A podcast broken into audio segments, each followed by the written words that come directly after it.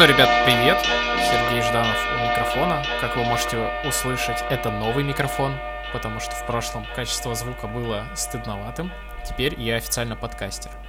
Сегодня говорим про ощущение времени, о том, как этим временем управлять на горизонте день, неделя, год, жизнь и вообще стоит ли. А сегодня у нас первый выпуск с гостем. А у нас гостит Юр Белканов, он чуть попозже представится и расскажет, почему его стоит слушать, но я скажу, что неважно, что он скажет, его стоит слушать, потому что разговор получился хороший. Мы писались э, долго, эмоционально и говорили про боль. Надеюсь, вам понравится. А если есть возможность слушать этот подкаст не просто на ходу, а взявший чаечек с пледиком или там смотря на море, то воспользуйтесь ей, потому что будут подниматься вечные и философские вопросы. А, привет, меня зовут Юра, я маркетолог, руководитель проектов и партнер в агентстве «Стереомаркетинг». И сегодня Надеюсь, что-то расскажу. Я не специалист по... Кто-то в отзывах на подкаст написал, что надо, чтобы говорили то, в чем люди разбираются, а не просто попиздеть. Да-да-да. Но, типа, мы говорим о жизни. Я не думаю, что в ней кто-то вообще разбирается, поэтому будем говорить о том, что чувствуем и как мы живем сами. Вот, наверное, это будет интересно и возможно, какие-то будут идеи. Мы, мы заняли, кажется, в этом э, случае самую удобную позицию. Мы, блядь, взяли тему, в которой нет специалиста, несмотря на то, что там вот э, все, все население планеты Земля, типа, никто не знает, поэтому, ребят, сорян. В чатике Гриша написал, что, ребята, вам было бы неплохо поставить какую-нибудь энергичную музыку, а то будет казаться, что сейчас будет, типа, полтора часа какой-нибудь нудятины. Так вот. Нудятина будет. Это будет полтора часа нудятины, и поэтому специально для этого я записал э, специальный микс микс на подложечку. Мне хотелось поговорить про ощущение времени. Я понимаю, что в этой теме нет какого-то четкого конфликта или вопроса, с которым бы я пришел, и мы бы искали бы какой-то ответ. У каждого из нас в какой-то момент жизни сформировалось свое отношение к времени, потому что это еще одно измерение, оно протекает, и мы, у нас есть его либо визуализация, либо какое-то ощущение. Короче, мы, мы выстраиваем отношения с материальным миром. Когда я думаю о том, как я буду проводить неделю, я вспоминаю, у меня в голове не специально, а вот всплывает образ дневника, который у меня был в школе, где на левой странице понедельник, среда, а на правой странице четверг, суббота. И когда я перехожу на вторую половину, на правую страницу, мне становится легче. Просто потому что ты знаешь, что скоро наступит суббота, и несмотря на то, что у тебя там какое-то количество дел, э, ну, такое же количество дел, которое было и там на, на левой странице, ты воспринимаешь это ну, легче. Это один, ну, один момент. Второй момент, несмотря на то, что с 2014 года я работаю на фрилансе, я до сих пор, у меня вот этот э, синдром офисного работника, когда ты, когда конец воскресенья, это, это, это хочется как-то это время растянуть, потому что в понедельник обязательно будет больно. Вот у меня в голове вот так возникает, будет жопа.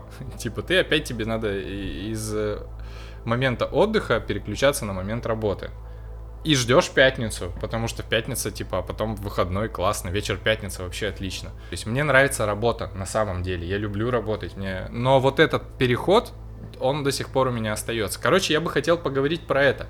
У меня нет, еще раз говорю, никакого четкого запроса, просто классно было бы поразгонять. Когда ты задал тему, закинул, я начал какие-то мысли вспоминать, как я ощущаю там день, неделю, месяц или год.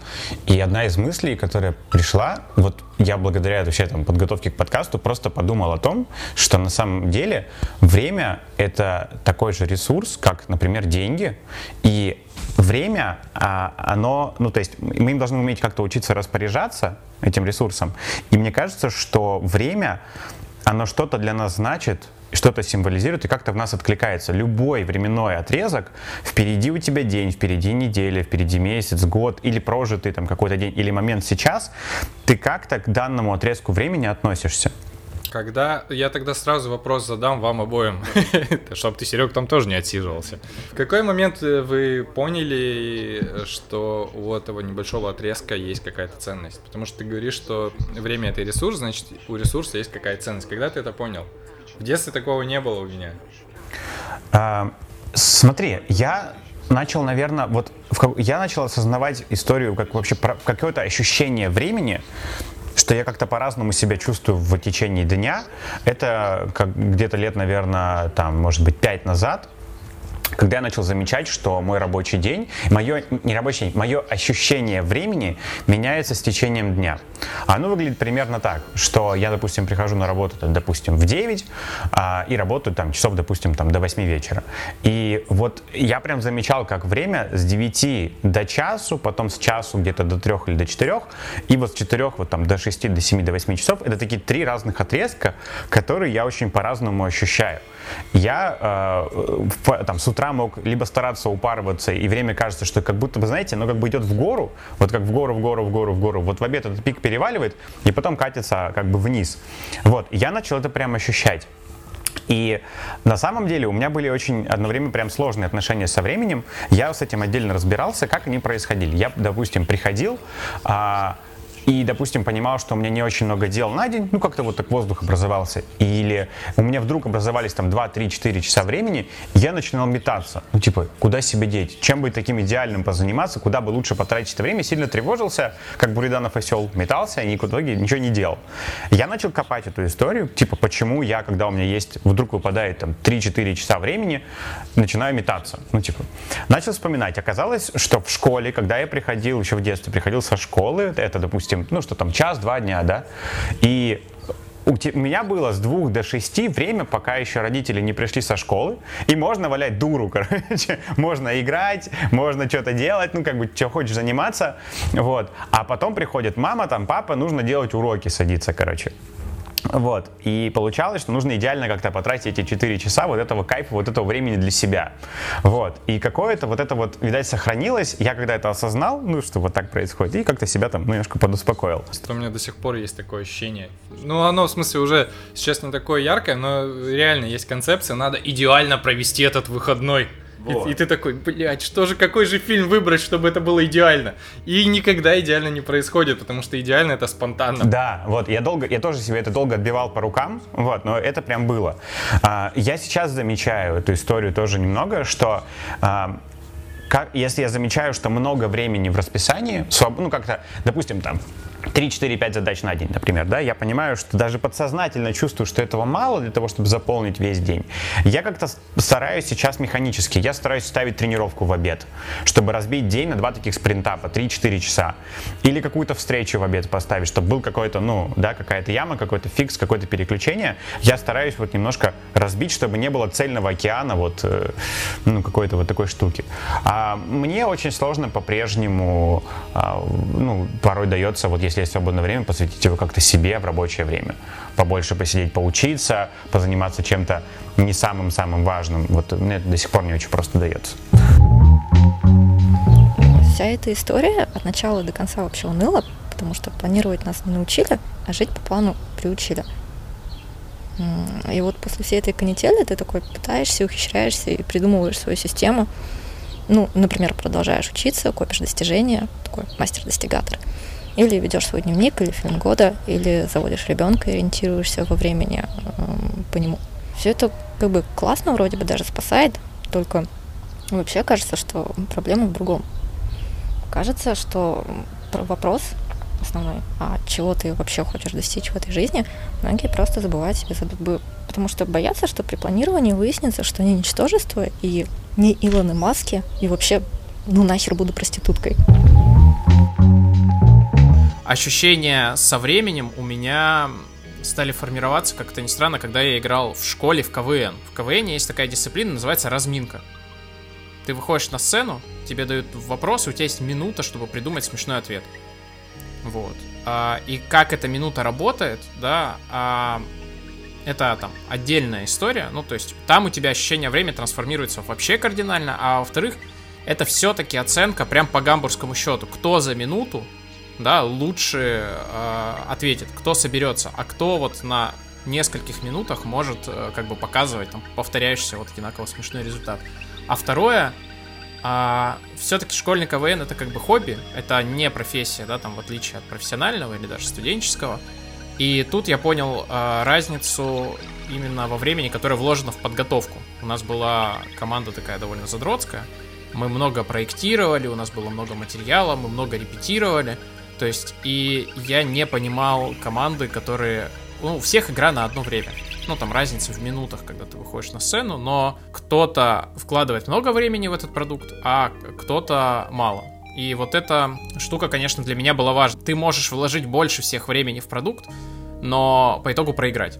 По поводу, а, это на другой же ответ, по поводу выходных. Вот у меня первый же пункт, который на эту тему написан, что в дневнике не было воскресенья. Соответственно, домашнего задания на воскресенье тоже не было. У меня до недавнего времени тоже не было привычки вот как-то воскресенье планировать. У меня была другая абсолютно проблема. Я наоборот выходные не планировал, и поэтому как бы не знал, за что взяться. И у меня вот такое какое-то... А потом я научился строить, с одной стороны, строить планы на выходные, и с радостью их реализовывать и получать кайф вот именно от того, что ты по плану идешь. И отдыхать в этом процессе.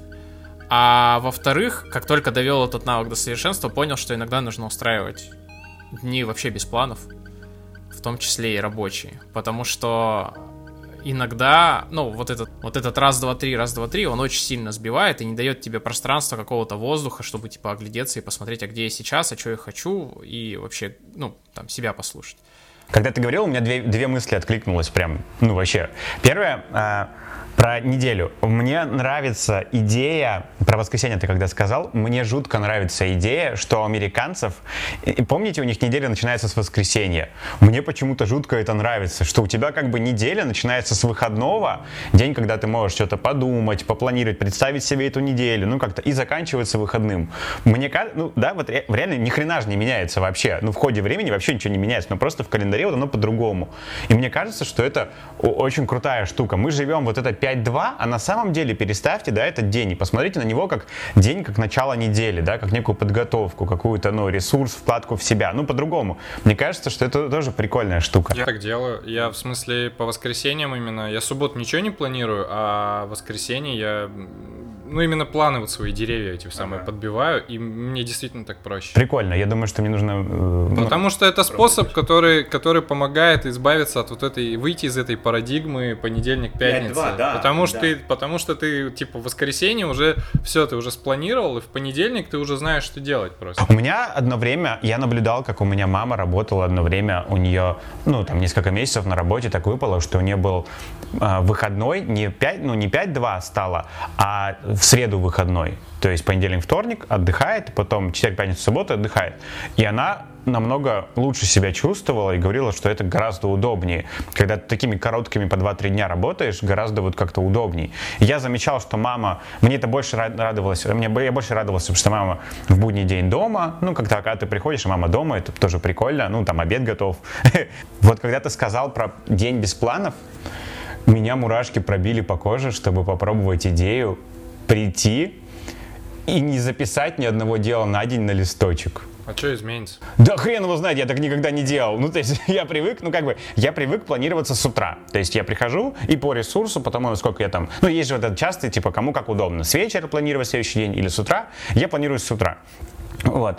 И я прихожу, переписываю часто руками, прям переписываю все задачи с прошлого дня, которые остались, переосмысляю их, как-то к ним отношусь, может быть, что-то убираю. Мне это прям помогает сильно.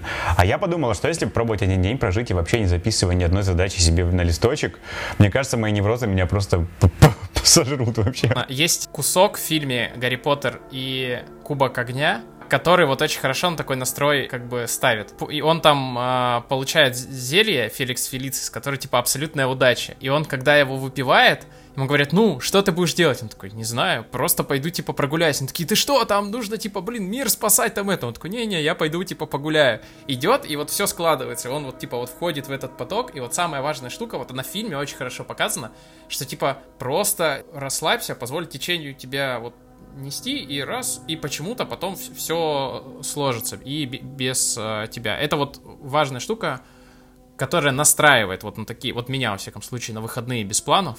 У меня просто, я вспомнил какую-то историю из детства, как раз про время, про, точнее, это такой, про, про тревожность и про страх. Я себя поймал, э, не помню, сколько мне было лет, но я себя поймал на мысли, что если бы сейчас это была уже моя вторая жизнь, которую я проживаю точно так же, как прожил первую, но знаю, что будет дальше, я бы относился к ней гораздо легче и проще и не запаривался. То есть меня просто беспокоила неизвестность. И планирование и попытка все учесть, это попытка справиться с тревожностью и вот этой энтропией. Но проблема не в самой энтропии, а во мне, Ну, в, моей, в моей тревожности, да. Э, Ой, ну, слушайте, мне очень нравится эта история. Как это называется? Второй закон Мерфи. Работа заполняет все время, выделенное на нее. Вообще офигенная мысль. Ну, типа, выдели полчаса, и ты за полчаса сделаешь. Выдели день, и ты будешь делать это день. Ну, то есть, э, очень простая идея. Научись просто, ну, типа, резать на куски. Потому что я замечаю, как я порой могу весь день что-то там тянуть, тянуть, потом за два часа сделать весь план, который у меня был, за два последние часа. Ну, типа раз, раз, раз и все раскидать. Потому что вот те самые, как бы, вот э, воздух весь ушел из расписания, остались два часа, и я как бы раз и все и сделал. О, у меня в эту тему баечка есть прям. В прошлом году зимой я понял, что нам нужно было там по работе подбить планы, отчеты какие-то, и я понял, что у нас два месяца выпало куда-то. Причем не только у меня, типа, сидит вокруг 6 человек, два месяца пропали. Нифига, короче, блин, что делали? Непонятно, какие результаты. А, меня это дико напугало, потому что, ну, вот у меня опыта работы прям в большой такой организации, как, ну, типа такой, как я работаю, не было, и я почувствовал прям, как я становлюсь вот этим офисным планктоном, таким-то, причем не просто планктоном, а фитопланктоном, который вот сам не имеет воли. И что я сделал? Я взял э, календарь и посчитал точно, сколько осталось рабочих недель, сколько осталось рабочих дней и сколько это в часах, причем, ну, типа в рабочих. Выписал, охренел от того, что как бы, несмотря на то, что сейчас март, времени осталось очень мало в году. Ну, потому что автоматически ты там э, в голове, ты не укладываешь свои отпуска, выходные, еще что-то, ты смотришь, времени много, а, ну, так, окей, хорошо. И после этого я увидел, что вот у меня до конца года нужно делать вот это, времени столько, и так вышло, что мы резко сократили все время на какие-то проектирования, обсуждения или, или еще что-то. То есть до этого было ощущение, что мы можем себе позволить, типа там неделю или три недели что-то проектировать. Нет, ну типа три дня и нужно начинать делать, делать какие-то прототипы. Вот это какая-то тоже, ну для меня, во всяком случае, в прошлом году была важная штука про ощущения. Просто выписать, а во-вторых, что вот сколько ты выделишь себе времени на проектирование, на обсуждение, столько это и нужно будет делать, и будет ощущение, что можно еще там кучу всего обсудить. А, у меня есть такая штука, что когда я смотрю на количество дел в списке на сегодня, ну, на какой-то день, если там их становится слишком много, меня вырубает. Ну, я не знаю, это скорее не про отношения со временем, это скорее про отношения с э, энергией. И я на самом деле давно уже понял, что тайм-менеджмент это не про управление временем, потому что, в принципе, им нельзя управлять. Это про управление своей энергией, потому что она у тебя в зависимости от э, времени дня достаточно... И твоего, в принципе, внутреннего состояния достаточно сильно меняется. Когда я это, кстати, понял, то у меня пропало...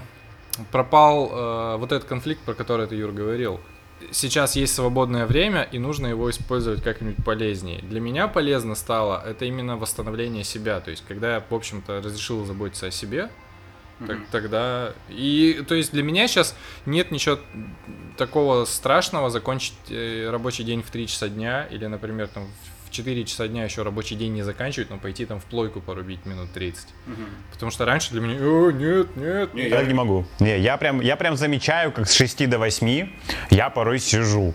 Ну, типа, Это, слушай, я эту штуку разбирал, я не так давно разобрал, и это насилие. Это насилие над собой. я читаю что-то. Я одно время прям а, отучал себя, прям я э, кому-нибудь звонил из сотрудников и говорил, слушай, давай я, наверное, свалю там. У нас была интересная штука э, с аналитиком, с нашим Антоном, когда он говорил, что Антон такой человек Excel, знаете, ну типа все, вот, все, вот, все по уму. И он сказал крутую штуку. Мы с ним разбирали два подхода к планированию вообще к ощущению времени. Он, я через дневники, через фрирайтинг, через рефлексию, через эмоциональную часть, а Антон через цифры и Excel, короче. Вот. И очень было прикольно, что мы пришли вообще к одним и тем же выводам. Вот. Когда он сказал, слушай, говорит, я статистически доказал, что больше 40 часов в неделю ты работать не можешь. Ну, на долгой дистанции ты не можешь работать. То есть, если ты перерабатываешь, типа, там, 15 часов, на следующий день ты умрешь. Ну, типа, ты будешь умирать, и ты... То есть, у тебя все равно сумма э, статистически выходит 40, ну, да, плюс-минус, мы понимаем, там, часов, но не больше. Ты не можешь, типа, 80 фигачить. э, Значит, тебя через 2 года накроет. Ну, там, или через 3. Ну, то есть, вот все равно статистически это вот, э, вот такая вот история. Просто недавно слушал э, седьмой подка- выпуск подкаста Саши Мемуса «Мем- «Мемус решает». Э, Это подкаст, который в первом сезоне, в котором он говорит о психотерапии, зовет в гости разных терапевтов. Там был... проплаченная реклама сейчас? Нет. Не, мне очень нравится, что он делает. Там, там тоже очень свободная история. Сказал очень классную метафору, говорит. Мне кажется, что есть люди, которые находятся в рабстве, в рабстве у самих себя. И типа ты такой, «Хдыщ, надо типа делать. Э, Непонятно даже иногда для чего. Периода, когда мы становимся студентами или идем на первую работу, тогда наше время становится нам врагом, потому что у нас есть жесткие даты, красные даты в календаре, которыми мы должны сделать куча всего.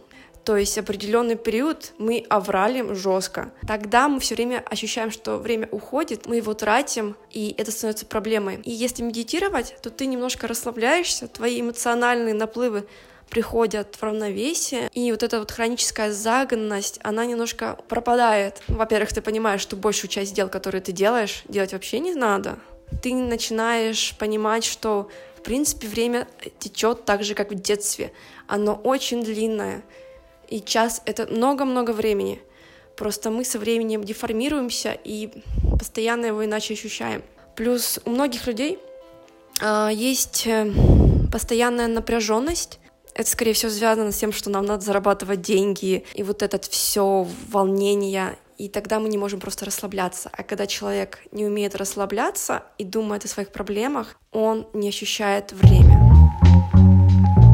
С партнером это проблема понедельника, то, что у нас есть, когда ты приходишь в понедельник, и ты хочешь сделать все за один день. Все, что у тебя на неделю как бы нарисовано, все планы, сейчас я тут за один день, короче. Вот. Через два часа тебя накрывает, как минимум, ну, то есть ты понимаешь, что это неподъемная история. Вот. И мы с этим учимся как-то работать. И м, то пока к чему я пришел, я выписываю на листочек все задачи, которые есть на неделю, а, присваиваю им веса, в смысле часы, объем, да, примерно сколько времени займет каждая задача, я примерно могу оценить, там 2, 3, 4 часа могу раскидать. Вот.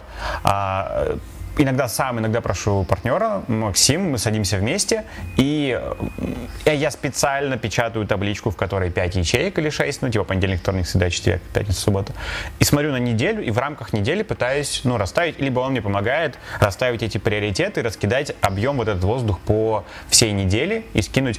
Очень помогает, что видишь часы, ну, вот по каждой задаче, и ты просто, ну, понимаешь, что, блин, ну, там, у меня есть 8 часов, все, я могу вот сегодня на 8 часов накидать себе задачек. И так на каждый день в зависимости от важности, э, вот, раскидать. Это помогает вот немножко под, э, подрасслабиться, потому что есть вот эта проблема, все сделаю, все сделать за один день рывком, там Как, как-то как, еще. как? Это невроз? Как? Ну как? Никак. В смысле, у тебя там 10 за- условных задач, и тебе хочется их сделать сегодня? Да, в понедельник приходишь на работу, вот, и это не в понедельник или это там, это может любой день недели накрыть, как бы свалилась куча идей, приш... ты проснулся, у тебя куча идей, например, накидал, хочется сейчас все рвану, все сделаю. А зачем? Ну, кто же себя спрашивает, этот момент, зачем? Чуваки, ну, хочет. Это хочется. У меня, есть, у меня есть кайф и есть желание работать. И есть хочется что-то двигать. И меня порой, моя проблема порой того, что я очень много хочу чего сделать, а меня не на все хватает. Можно я задам главный вопрос, который, мне кажется, сегодня? Когда вы осознали свою конечность? Что, в смысле, вот прям серьезно, когда такой раз, и в какой-то момент телевизор выключат, и мультиков больше показывать не будут. Все. Твой конкретно мир закончится. Какой-то еще будет существовать, а твой уже нет. Вот вы это вообще ощу- ощутили? На мне 30 обоим. Это после 30, наверное, приходит.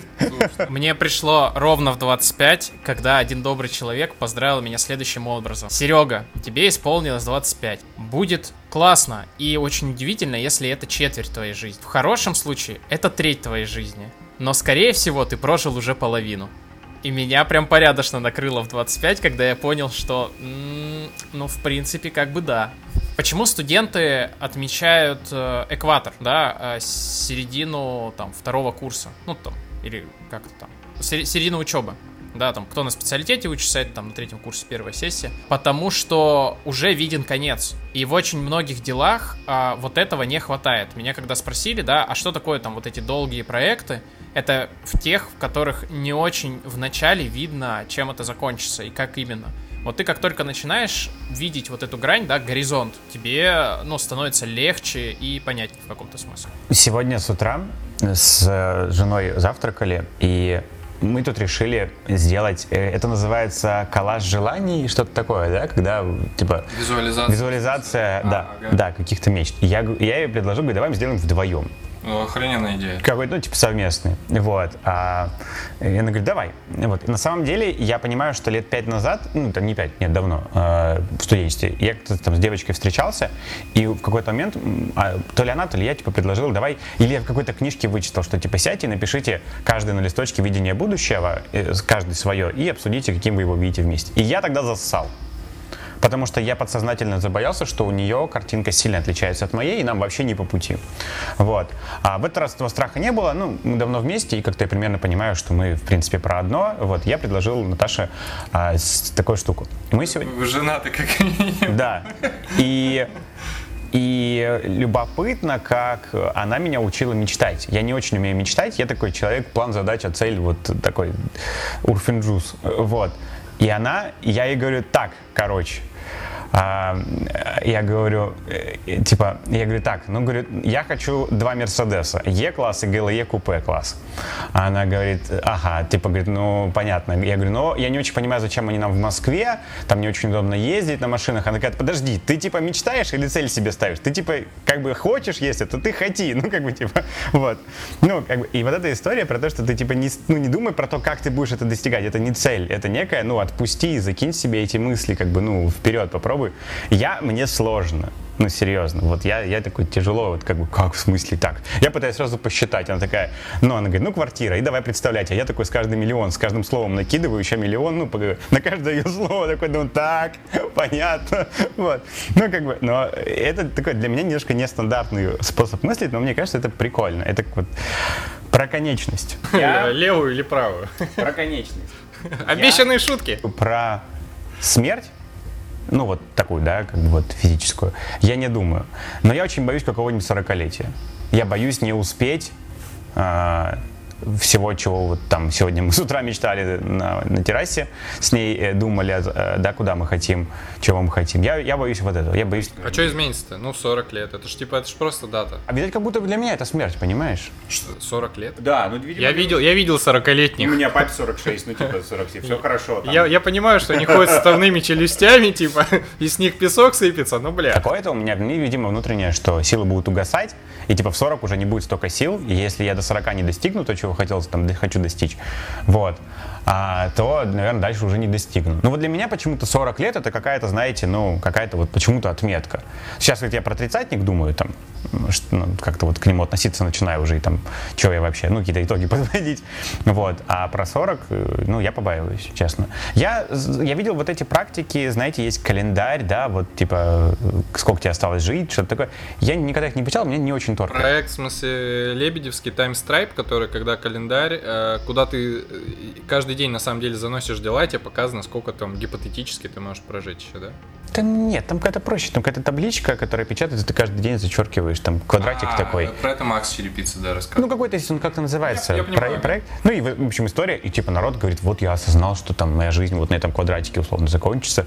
Мне кажется, это очень далеко, и я не очень, вот, как, как- ну, то есть я себе представляю смерть в какие-нибудь там 72, 75, там 80 лет, это еще 50 с половиной, это, типа, далеко, вот, поэтому я не, ну, это я мое такое.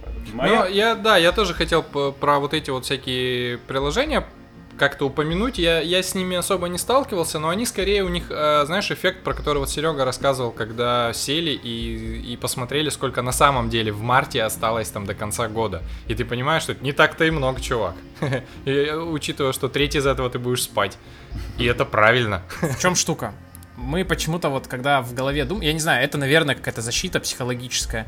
Мы, когда в голове думаем там про смерть, особенно свою, кажется, что типа там должна быть какая-то завершенность, какой-то смысл, вот, и ты что-то успеешь. Вот я похоронил несколько друзей в довольно раннем во- возрасте.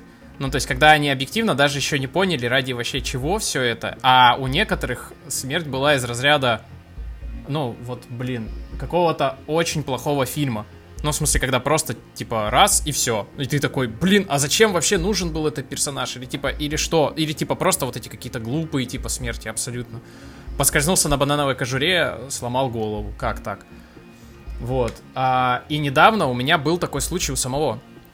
Я возвращался домой а, на машине вечером уже, и мы прям уже, ну, то есть, очень хороший день, мы съездили к друзьям, мы едем, мы в благостном расположении духа, все отлично, мы уже подъезжаем реально к дому, и рядом с нами, типа, равняется тачка, вот, а у меня, ну, такая довольно вызывающая машина, и много кто хочет погоняться, и чувак нажимает на тапку, а, выезжает вперед, а на улице гололед, ну, в смысле, что отсвет, отсвечивает аж, и его закручивает и наматывает на столб.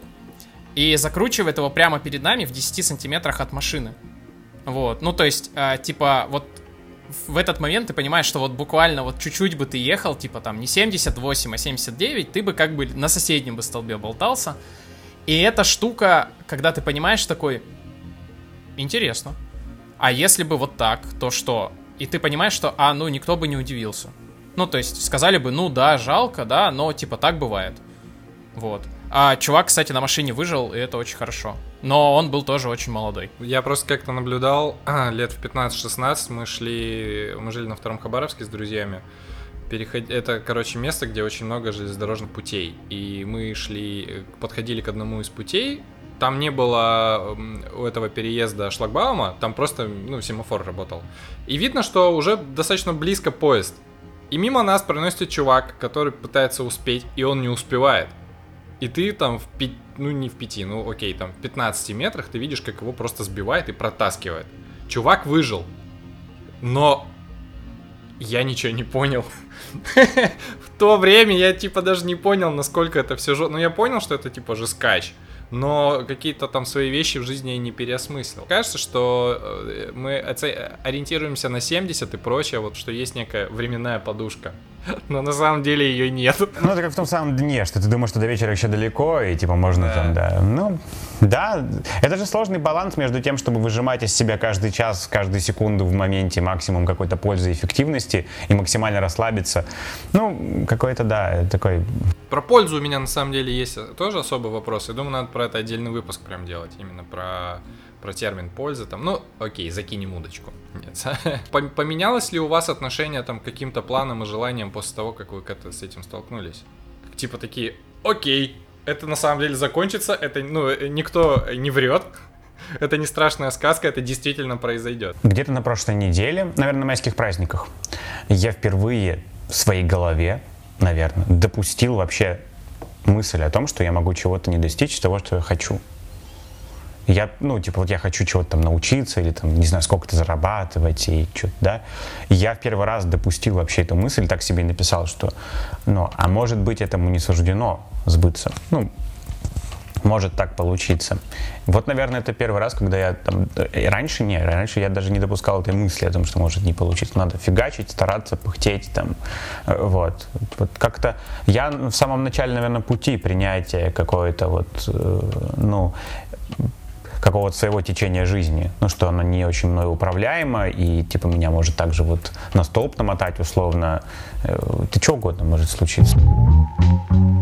Ближе к 30 у человека наконец-то появляется такое вот ощущение близости смерти, а, что вот она как бы не мифическое какое-то событие, которое очень-очень далеко и непонятно, когда случится, и вообще случается не с тобой, а то, что вот как бы вот еще 30-40 лет, и, в общем-то, все, времени уже не осталось, ты больше ничего не успеешь сделать. И поэтому ближе к 30 годам э, у человека появляется такое ощущение, боже мой, я как бы старею, я еще ничего не успел, и как я вообще еще что-либо успею. И часто люди в таком состоянии впадают в некоторую депрессию, и ну, нужно еще несколько лет, опять-таки про года и про время, чтобы с этой депрессией или с этим грустным ощущением справиться. Кстати, тем, кто сейчас пребывает в таком состоянии, я могу сказать по собственному опыту, что это ощущение проходит. Понятное дело, что разным людям на это требуется разное время. Я начала ощущать свободу от этого чувства ближе к годам к 33. То есть ты действительно успокаиваешься, ты как бы свыкаешься с этой мыслью и начинаешь жить еще более полно, и еще более счастливо, и, в общем, как бы быть благодарным за вот то время, которое у тебя все еще есть. Первый запрос, которым я пошел к терапевту там несколько лет назад, э, когда я пришел и сказал, блин, вот все, все вот в чем я сейчас живу, весь контекст, он у меня представляет собой такую кишку, как будто я вот по этой кишку, кишке движусь, и, я, и она такая склизкая, там нет никаких деталей. Такой, э, Просто в конце кишки. Типа, ти- типа того, да. И ты такой в low power режиме, знаешь, чтобы сэкономить ресурсы, ты вообще не замечаешь никаких деталей. А тебя так фуп. Ну, то есть, ты просто по, по Окей, не будем про кишку.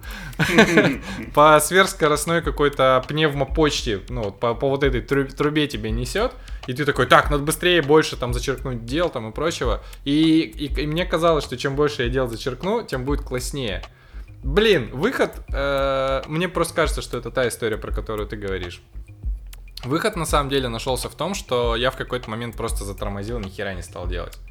И когда я разрешил себе заботиться о себе, не, не, не бежать за бесконечной пользой, вот эта вся кишка, она превратилась в нормальную жизнь, в которой ты можешь пройти по улице и посмотреть на то, как э, вот классно свет сейчас падает на зелененький, на зеленую траву, там как бабочка к этому прилетает. Я понимаю, что это сейчас такая немножко Да крутая эта э, романтическая такая тема, но в смысле, реально, я сейчас могу выйти, сесть на скамейку, залипнуть и понять, что я от этого не, не только не упускаю, я наоборот на- этим насыщаюсь. Очень вообще помогает мысль о том, что в принципе ты можешь достичь успеха очень много где. И ты, выбирая, ты не выбираешь, где стать успешным. Ну, в смысле, вот ты не ищешь нишу, в которой единственной, в которой ты можешь стать успешным, а ты выбираешь из десятка а, каких-то вещей, в которых ты можешь быть успешным, и что важнее, счастливым. Вот, ты можешь быть вообще неуспешным и очень счастливым. Жить э, домашним хозяйством. Э, на чем стоит держать фокус там человеку здравомыслящему? Это на том, чтобы у себя из головы убирать долженствование, когда ты что-то кому-то самому себе должен делать стараться задавать себе вопрос, а я сейчас это делаю, потому что, ну, типа, потому что мне предлагают, потому что я могу это делать, а делал бы я это, если бы мне это не предлагали. А, просто прошлым летом у меня было в стык несколько очень больших проектов, очень большая загрузка. Я за это получил хорошие деньги, хорошие профессиональные дивиденды, все, э, кучу эмоций прекрасных или еще что-то, но я понимаю, что а, сейчас, оглядываясь там назад, да, я бы не стал соглашаться там, например, вот я там на форуме работал, я три смены подряд там работал, я бы, например, на третью не стал соглашаться, а просто потому что я понимаю, что это там сильно подорвало мое здоровье, это сильно мне там кайф подпортило, да, где-то еще что, но при этом вообще вот все классно и все было в шоколаде по итогу, я там ни о чем не жалею, но если бы там предложили еще раз, то нет. И вот фокус нужно там держать на себя и не, не брать, потому что дают, да, и не делать, потому что ты к этому стремился, да, если бы мне там 2-3 года назад сказали, что вот будет такая возможность, просто реально там все лето работать на такого уровня мероприятия, на таких позициях, я бы, а, я бы, наверное, прям много чего отдал, чтобы это случилось прямо сейчас, и, или бы просто как бы такой, класс, я, значит, иду в правильном пути.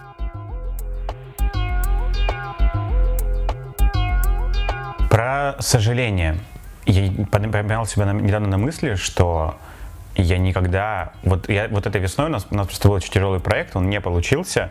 Я задавался вопросом, а жалею ли я?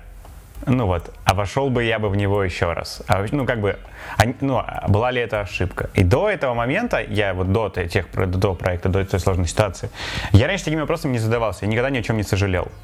Вот. А, и вот в этом году я познакомился с вот этим каким-то в первый раз это чувство, а жалею ли я, да, вот. А что такое сожаление, да, вот хороший вопрос. Ну, то есть э, я начал думать, а, а о чем еще, может быть, я жалею? Может быть, я еще какой-то выбор не так сделал в жизни, или, может быть, нужно было что-то поменять раньше.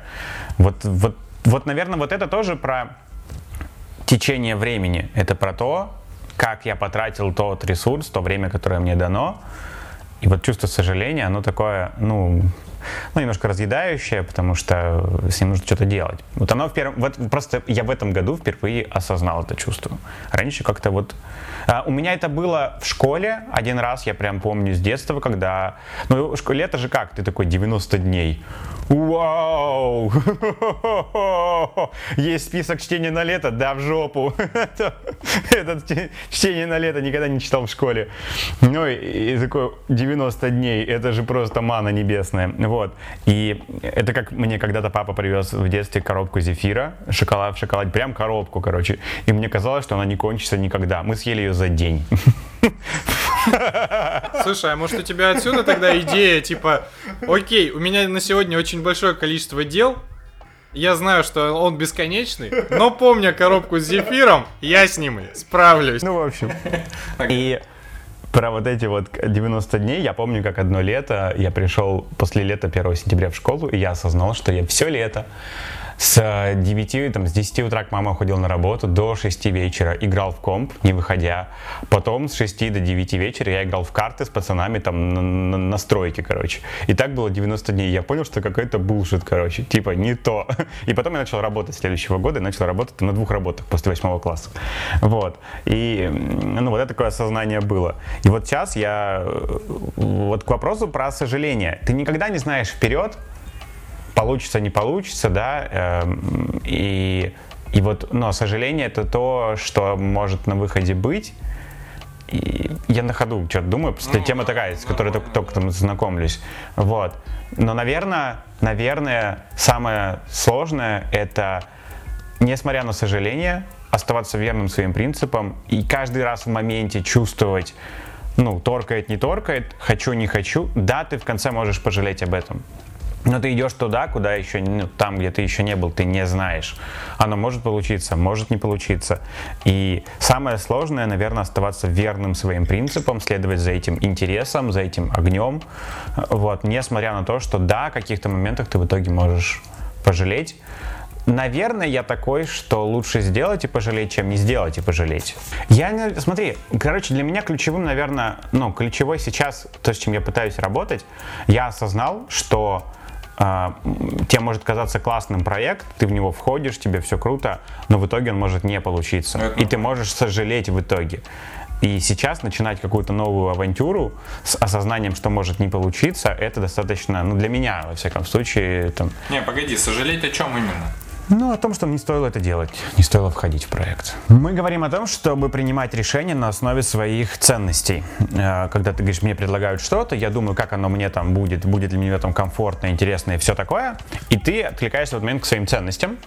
И вот мой проект, моя, ну, мой проект, с которым в итоге, да, с которым были проблемы, это было одно из таких решений, что нам предложили, мы такие, круто, это будет вызов, это будет классно, и это была опора на ценности, что мы будем делать то, что нам интересно, это будет огромный рост для нас. И в итоге это скатилось в огромную жопу. Я вот про это, да. что даже то, что ты принимаешь решение на основе ценностей, это мой вывод, к сожалению, очень болезненный. А, в итоге может, не может гарантировать тебе то, что ты Э, ну, что все получится хорошо, и это будет опыт, которым ты будешь там, ну, в итоге даже, даже приняв решение основной ценности, ты можешь пожалеть об этом. Слушай, ну... И потом, вот, и это то, с чего я сейчас проживаю, восстанавливаться с тем, чтобы вернуться обратно к тому, что мои ценности все-таки верны и нужны, и и как-то с этим работать дальше. Ну что, вот, да, они могут не срабатывать, но в целом это то, к чему нужно быть. Они могут не срабатывать в конкретной ситуации, и классно, что выйдя из этой ситуации, ты типа живой. Возвращаясь к теме конечности, потому что если бы... Потому что иногда это все заканчивается внезапно, тупо э, завернувшись, э, намотавшись на столб, и типа рефлексии уже нет места, и сожалению. Да. Поэтому... Но для меня это был экзистенциальный кризис, кризис внутренний, потому что для меня это было сильной профессиональной историей, а я как человек такой много отдающий работе, и такая сфера для меня важная, когда в, в работе начались такие проблемы, хотя это было изначально решение принято на основе ценностей, встал вопрос, что делать с ценностями? Они что, идут в жопу? А как же теперь дальше-то жить? Ну, это был экзистенциальный кризис на самом деле. Иногда инвестиции времени бывают неудачные.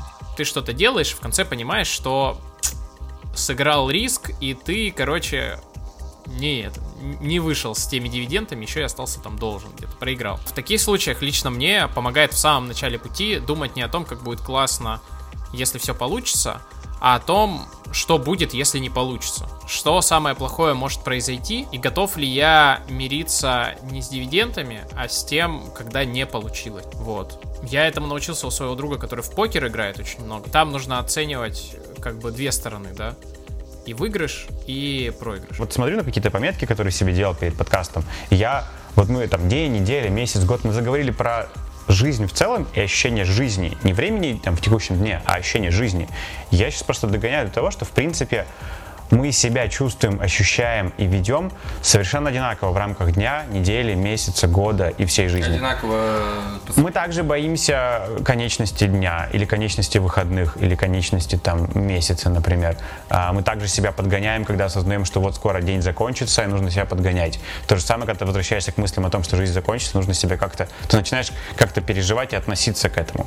Мне почему-то кажется, что мы живем действуем как-то одинаково в рамках разных... отре- Ну, в смысле, кажется, что это разные отрезки времени, день, неделя, месяц, год. А на самом деле это все ты себя ведешь в них абсолютно одинаково и относишься к этому. Я вышел- Просто масштаб разный, а принципы вообще абсолютно. Я, блин, и в прошлом году вышел из этой парадигмы, на самом деле, временной. Ну, типа, когда там э, понедельник, пятница, вот эта вот вся история, все заканчивается там и прочее. Я просто в поход поехал когда. Там вообще этого нифига не было. У тебя не было часов, у тебя не было телефона, ты за этим не следил. И единственная твоя цель была э, на день выжить. Ну, я ж, я, я сейчас шучу, но на самом деле цель действительно была э, проснуться утром, собрать лагерь, загрузиться, пройти какое-то количество порогов по реке, найти место стоянки, разгрузиться, расста... Очень просто. Если ты выжил, ты молодец. Если вы там не, не просрали ничего, вы, вы классные. Все, и так. И это было очень классно и не давило. Потому что, потому что давит именно, когда у тебя есть ожидания, цели, планы, куча вот Выбор. списков, выбор. Вот и мы про это, ну, в прошлый раз говорили, что классно, когда ты дворник. Ты ходишь, блядь, метешь, вот, ты промел, класс. Крутая история про чувака с дровами. Сережа, огонь. Ну, мне прям зашла. Дрова твой. Вообще круто. Ну, это просто прикольно, потому что вот эти все страдания. Я как-то смотрел э, круглый стол директоров агентств, и где тоже ну, чувак спрашивает, модератор, ну давайте, и главный вопрос, кто кем бы хотел быть. Ну и там началось там. Я бы хотел столярную мастерскую, а я, цвет- ну, девочка говорит, а я бы цветочками занималась бы. Ну и там, ну короче, все, все, все перечисляют вот, ну, что-то руками, что-то А вот кто из такое вас делать. кем хочет быть? Я просто об этом думал, и в детстве на этот вопрос я всегда отвечал кладоискателем. И Кладоискатель, потому что я увидел это в журнале «Трамвай», и там очень классные картинки были. Там надо было что-то на этом, вниз головой висеть на дереве в 12 часов ночи. Я такой, блин, классная профессия, хочу быть кладоискателем. А в прошлом году еще, там, пока у меня вот были вот эти отношения натянутые с э, необходимостью делать большое количество дел, там, соответствовать себе, там, вот, вот этот внутренний раб, короче, бунтовал. Мне очень мне грезилось, знаете, что, быть каким-нибудь лаборантом или библиотекарем, который приходит э, там с 9, там с 8 до 5, например, работает. У него очень понятный э, круг обязанностей. Вот там вот, вот хо- хочешь чай попил, там хочешь еще что-то. И я такой, блин, а что мне мешает сейчас это сделать? Ёб твою мать, ты на фрилансе работаешь и сам контролируешь, сколько тебе что делать. Что тебе сейчас мешает?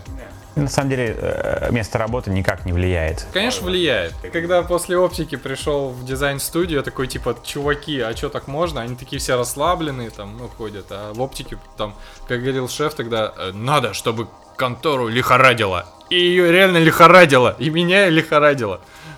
Контору лихорадило, это хорошая Типа, метафора. типа, да. Жесткая тема. Я так не хочу, сорян. Этой зимой был случай, когда мне меня попросили очень срочно отвезти документы к самолету буквально. Ну и я повез. Ну, то есть надо было, это было такое решение рабочее на основе ценностей, там, дело, короче, надо, вот, вот это шанс такой и прочее.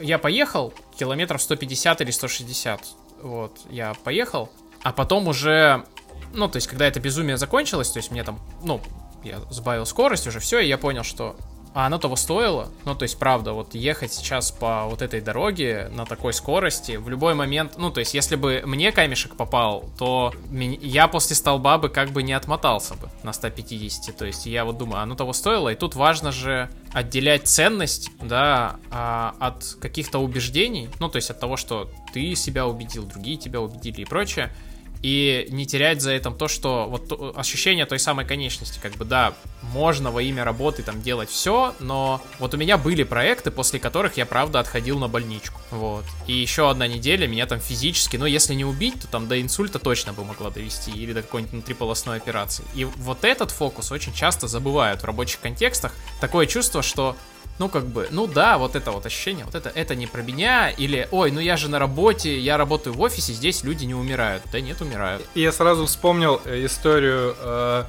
это, кажется, она приходила к вам на теории и практики. А, ну вот, говори тогда. Да. Ты А, э, Как-то мы общались с э, дамой, она была HRD в большом банке, а, можно говорить? Ну, короче, она работала HRD в Сбербанке, и у них сменился руководитель, ну, директор, э, директор территориального банка, А, и она, она, она на лекции была, рассказывала, сука, до муражек. Короче, она говорит, я HRD, я подписываю приказы о зачислении, об увольнении топов и middle менеджмента. И говорит, я за полгода подписала 6 или 7 приказов об увольнении по причине смерти. И в этот момент я поняла, что надо валить.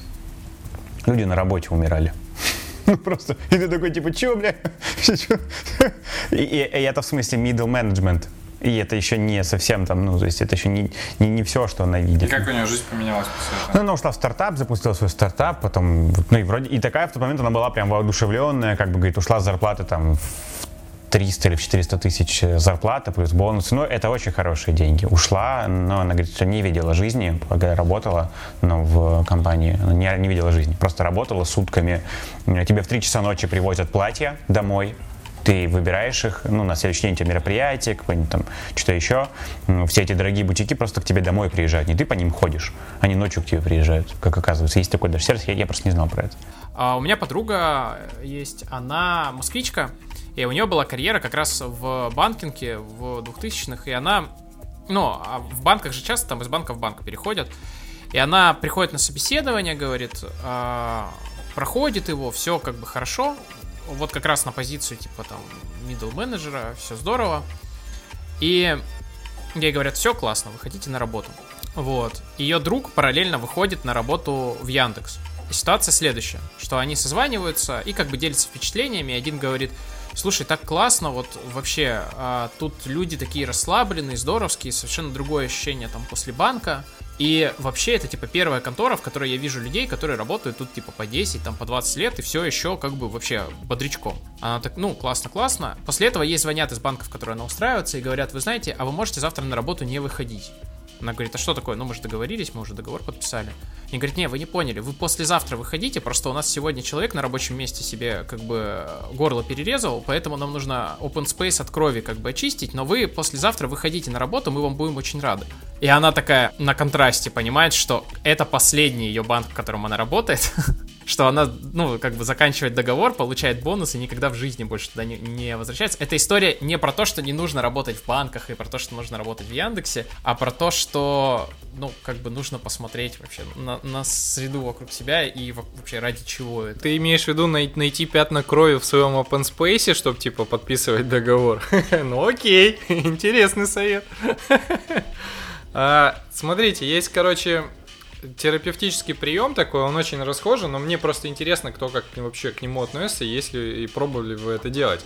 Смысл в том, ну, вопрос, представьте, что вам осталось два месяца. Что вы будете делать и как при этом поменяется ваша жизнь? Да, пробовал, и, слава богу, ситуации, когда я бы на него отвечал так, что типа все поменяю, вообще все не так, или все брошу, уеду типа в Таиланд, э, таких ответов, слава богу, там пару раз в жизни были. Вот я сейчас на него легко могу ответить, да. То есть я бы занимался реально вот всем тем же самым, чем я занимаюсь. Я единственное бы, ну, какие-то вещи, которые понятно, что они мимолетные, какие-то срочные поручения, я бы их отбрасывал и пользовался бы тем, говорил бы, ну вы что, мне два месяца осталось? Типа, нет, не буду я эти письма писать. Вот. Какие-то конкретные письма. Да. И чуть-чуть больше времени бы посвятил, ну, к тому, чтобы э, там книгу закончить, например, да, в другом темпе бы работал. То есть, а я бы занимался всем тем чем и есть. Может быть, чуть-чуть побольше времени бы там проводил с семьей, э, друзьями, но я бы точно сконцентрировался на том, чтобы закончить э, то, что я делаю, ну, в смысле, до, до той стадии, когда я это смогу кому-то передать.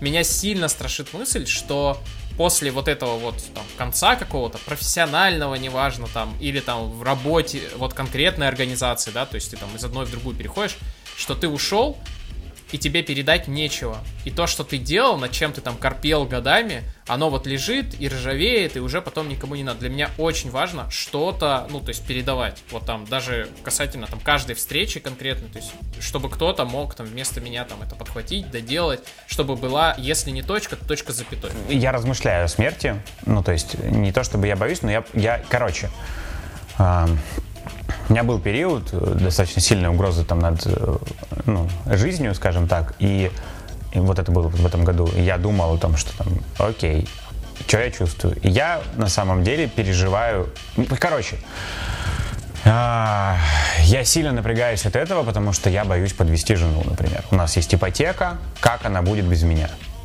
Вот я об этом сильно парюсь мне насрать вообще на там, свою жизнь, грубо говоря. Я умру, мне уже будет как бы, ну, мне-то что. Я как жил, так и жил. Это к тому, что если мне осталось два месяца или меня сейчас собьет машина. Ну, то есть я чем занимаюсь, тем и занимаюсь. Я в целом, ну, вроде стараюсь делать то, что мне нравится, и не делать то, что мне не нравится. Я бы, наверное, ничего бы не менял особенно в работе. Вот так, там, в течение, ну, там, двух месяцев, да, уже что там менять. Ну, как меня, в принципе, все устраивает, да.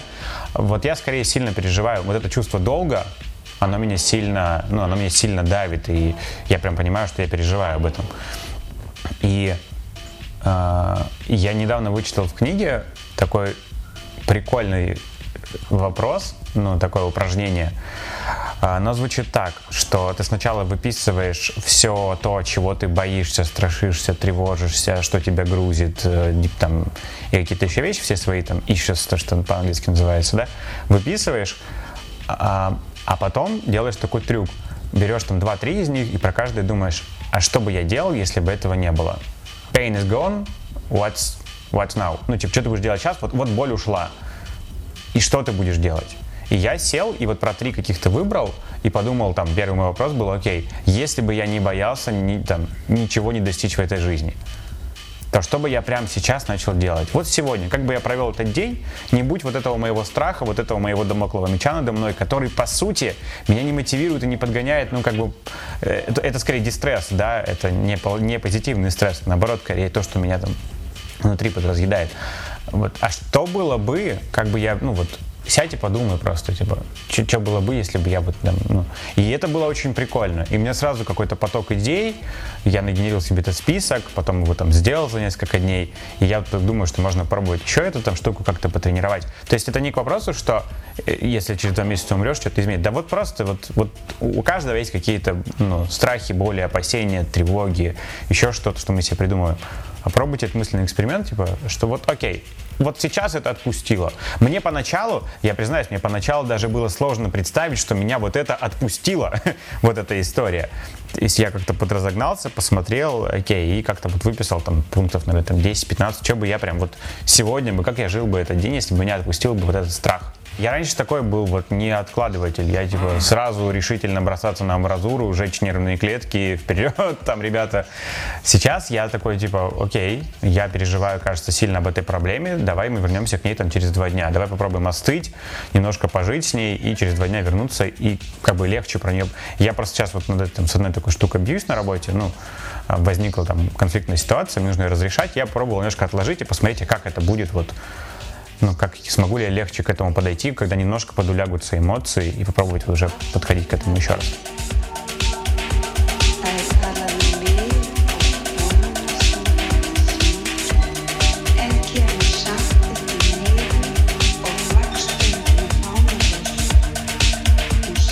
У меня сегодня рекомендация следующая. Она, как это ни странно, в тему. Я хочу порекомендовать книгу Скотта Маклауда «Понимание комикса». Она про то, что такое комикс как вид искусства а, и почему она в тему. Там есть отдельная глава про то, как в комиксах делается ощущение времени, как несколько картинок вдруг в твоей голове становятся, ну, как бы движениями, анимацией, там, мультиком и так далее. Как ты понимаешь, что люди там двигаются, как ты понимаешь, что там идут время. Это довольно такой магический эффект. А книжка великолепная, я только что ее дочитал, я в полном восторге. Единственное, перед ее прочтением здорово будет, если вы посмотрите, ну, парочку комиксов разного стиля, просто у вас в голове будет несколько ассоциаций. Написано великолепно, нарисовано классно, искренне советую. Я посоветую посмотреть выступление Стефана Загмайстера на Теди.